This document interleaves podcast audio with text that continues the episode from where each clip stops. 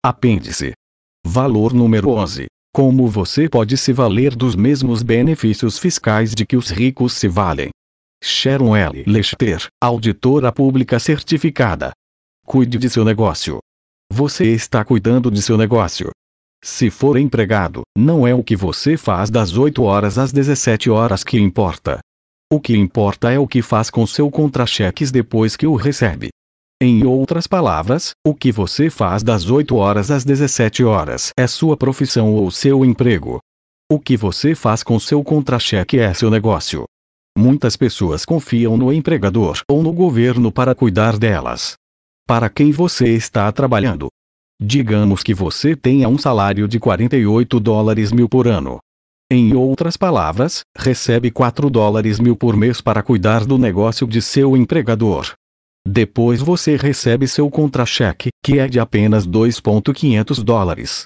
Os 1.500 dólares de imposto retido na fonte representam você cuidando dos negócios do governo. Em seguida, tem de pagar ao banco a hipoteca no valor de 1.500 dólares, que representam você cuidando dos negócios do banco. Ah, e não vamos nos esquecer do saldo do cartão de crédito, do qual você perdeu o controle. Esses 400 dólares representam você cuidando dos negócios da empresa de cartões. Outros 440 dólares vão para despesas de subsistência. O que sobrou, no fim do mês, você tem sorte se ficar com 160 dólares para investimento, o que equivale a um dólar por hora, que você ganha trabalhando para si mesmo. Vamos recapitular. Salário 4.000 dólares. Você trabalhando para seu chefe. Menos. Impostos 1.500 dólares. Você trabalhando para o governo. Hipoteca 1.500 dólares. Você trabalhando para o banco. Cartão de crédito 400, você trabalhando para a empresa de cartões de crédito. Sustento 440, você trabalhando para seus credores. Líquido 160, você trabalhando para si mesmo. Não é quanto dinheiro você ganha que importa, mas quanto dinheiro guarda. A maior parte das pessoas trabalha para todo mundo, menos para si próprias. As dificuldades financeiras são muitas vezes o resultado direto de se trabalhar durante toda a vida para outras pessoas. Muita gente chegará sem nada ao fim de sua vida de trabalho. Para ter segurança financeira, você precisa cuidar de seu próprio negócio. Seu negócio gira em torno de sua coluna de ativos em contraste com sua coluna de renda. Aprenda a diferença entre ativo e passivo lendo Pai Rico, Pai Pobre comece a comprar ou construir ativos. Os ricos concentram-se em sua coluna de ativos, enquanto todos os demais se concentram em sua coluna de renda. Comece a cuidar de seu próprio negócio. Conserve seu emprego diurno e comece a comprar ativos reais, e não passivos ou objetos pessoais que não têm valor real, logo que você os leva para casa. Construa sua coluna de ativos e a mantenha forte. Quando um dólar entrar nela, nunca o deixe sair.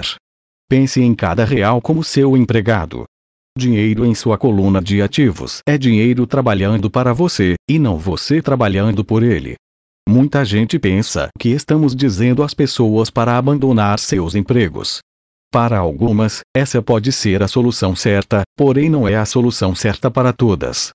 Queremos que as pessoas sejam mais responsáveis em relação às suas decisões financeiras. Perceba que você é quem escolhe como vai gastar o que recebe. É muito difícil enriquecer com 160 dólares extras por mês. Então, quais alternativas você tem? 1. Trabalhar horas extras. 2. Arrumar um segundo emprego. 3. Mudar para uma casa menor. 4. Iniciar o próprio negócio como atividade paralela, em regime de meio expediente, Todas essas opções lhe trarão mais dinheiro, mas qual delas o fará avançar mais rapidamente rumo à riqueza? As duas primeiras, trabalhar horas extras e conseguir um segundo emprego, só irão piorar sua situação e fazer você passar mais tempo trabalhando para outras pessoas. A terceira o ajudará a reduzir o pagamento mensal de sua hipoteca e pode ser uma opção viável para você, mas ainda é uma única redução nas despesas. Vamos examinar a quarta opção: iniciar seu próprio negócio como atividade paralela, mesmo que você precise manter seu emprego temporariamente. A diferença entre o empregado e o dono de negócio é que o empregado paga os impostos primeiro e depois as despesas. O dono de negócio paga as despesas primeiro e depois os impostos. Os donos de negócios sempre pagarão menos impostos que os empregados, porque podem reduzir a renda tributável. Como dono de negócio, você também pode tirar vantagem do abatimento de impostos, que não está disponível para empregados. Com aconselhamento e documentação adequados, você pode até converter algumas despesas pessoais em despesas empresariais dedutíveis. Obviamente, seu negócio deve ter um objetivo empresarial legítimo de fazer dinheiro, além de economizar em impostos. Eis apenas algumas das deduções de que você pode tirar proveito. 1. Despesas com home office. 2. Equipamentos da empresa, computadores, telefones celulares. 3. Materiais de escritório. 4. Serviço de internet e telefone. 5. Softwares e assinaturas. 6. Combustível e outras despesas com automóveis. 7. Viagens, refeições e lazer. 8. Doações feitas pela empresa. 9. Convênios de assistência médica. 10. Despesas médicas. 11. Despesas com instrução e seminários educacionais. 12. Despesas com salários pagos aos filhos que trabalham na empresa. 13. Mobiliário. Procure despesas desse tipo que podem ser dedutíveis para fins de efeitos fiscais, se satisfizerem os requisitos do Código Tributário Federal 162-A, da Receita Federal dos Estados Unidos será permitido deduzir todas as despesas usuais e necessárias pagas ou incorridas durante o ano fiscal na condução de um negócio ou empresa como dono de empresa, você tem a vantagem adicional de usar o dinheiro proveniente dela para reinvestir no desenvolvimento do negócio, antes de pagar os impostos, em vez de o governo tomar a parte que lhe cabe antes mesmo que você receba sua renda.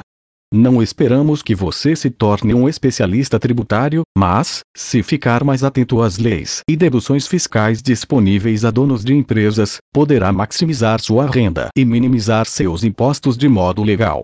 É muito importante procurar consultores tributários competentes para ajudá-lo a planejar a estratégia mais adequada às necessidades de sua empresa e investimento, e saber quais perguntas fazer a seus consultores. Divirta-se cuidando de seu próprio negócio. Sharon Lechter